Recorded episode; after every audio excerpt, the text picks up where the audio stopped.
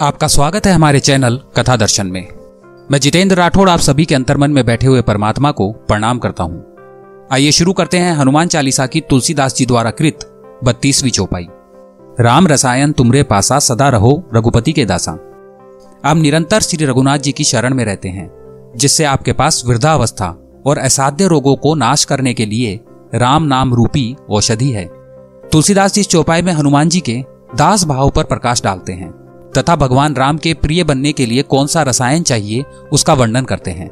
जिस प्रकार शक्ति संपन्न तथा कर्तव्यवान हनुमान जी का बाल भाव चित्रित किया गया है, उसी प्रकार उनके दास भाव पर भी तुलसीदास जी ने हनुमान चालीसा में प्रकाश डाला है। श्री राम हनुमान जी से पूछते हैं, तुझे क्या चाहिए? तब हनुमान जी उत्तर देते हैं, आपके ऊपर से प्रेम भक्ति कम ना हो तथा राम के अतिरिक्त अन्य भाव का निर्माण ना हो, यही मुझे चाहिए। उन्होंने मुक्ति अथवा स्वर्ग नहीं मांगा। भगवान श्री राम उनको वैकुंठ लेकर नहीं गए, यहीं छोड़ गए, परंतु उनके दिल में राम ही है।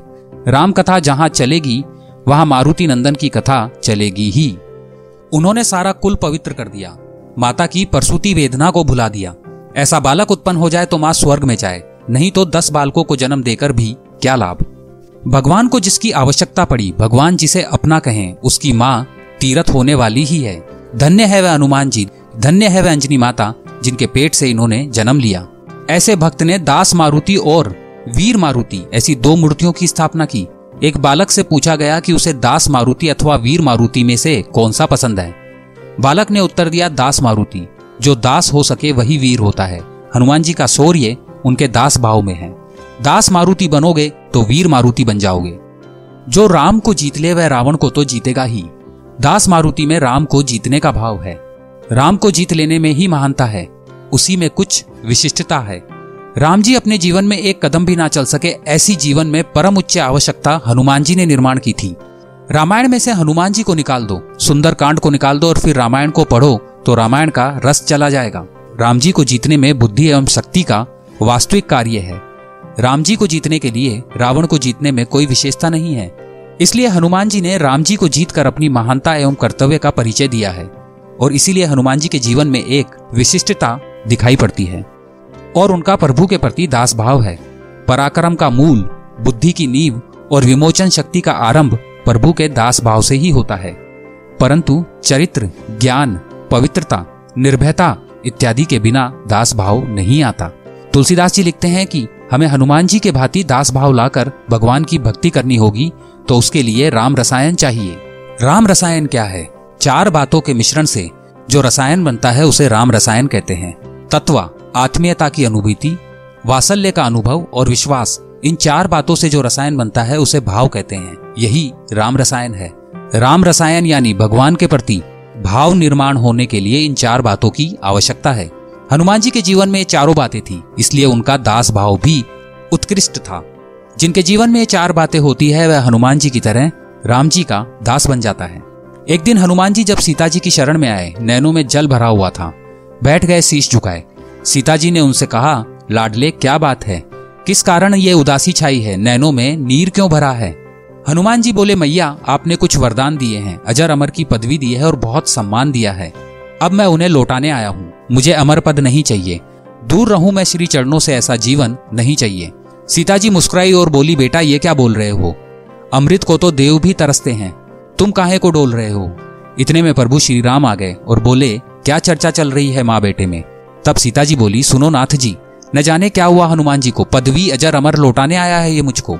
राम जी बोले, क्यों बजरंगी, ये क्या लीला नई रचाई है? कौन भला छोड़ेगा? अमृत की ये अमर कमाई? हनुमान जी रोकर बोले, आप साकेत पधार रहे हो। मुझे छोड़कर इस धरती से आप वैकुंठ सिधार रहे हो। आप बिना मेरा जीवन अमृत का विष पीना होगा। तड़प तड़प कर विरह की अग्नि में जीने से क्या फ़ायदा? हनुमान जी बोले, प्रभु, अब आप ही बताएँ, आपके बिना मैं यहाँ कैसे रहूँगा? तब प्रभु श्री राम बोले, हनुमान, सीता का यह वरदान सिर्फ़ आपके लिए नहीं है, बल्कि यह तो संसार भर के कल्याण के लिए है। तुम यहाँ रहोगे तो संसार का कल्याण करोगे। मांगो हनुमान, वरदान मांगो। इस पर श्री हनुमान बोले, जहाँ जहाँ पर आपकी कथा हो, आपका नाम हो, वहाँ वहाँ वहाँ वहाँ मैं उपस्थित होकर हमेशा आनंद लिया करूँ। सीता जी बोली, दे दो प्रभु। तब भगवान श्री राम ने हंसकर कहा, तुम नहीं जानती सीता, ये क्या मांग रहा है? ये अनगिनत शरीर मांग रहा है। जितनी जगह मेरा पाठ होगा, उतने शरीर मांग रहा है। तब सीता जी बोली तो क्या हुआ? दे दो, आपका लाडला है। इस पर प्रभु श्री राम बोले, तुम्हारी इच्छा पूर्ण होगी। वहाँ विराजोगे बजरंगी, जहाँ हमारी चर्चा होगी। कथा जहाँ पर राम की होगी, वहाँ ये राम दुलारा होगा। जहाँ हमारा चिंतन होगा, वहाँ पर तुम्हारा ज़िक्र होगा। कलयुग में भी मुझसे ज़्यादा हनुमान तुम्हारी पूजा होगी। जो तुम्हारी शरण में आएगा, भक्ति उसको मिल जाएगी। मेरे हर मंदिर की शोभा बनकर तुम वहाँ पर विराजोगे। मेरे नाम का सुमरिन करके सुध बुद्ध खोकर नाचोगे।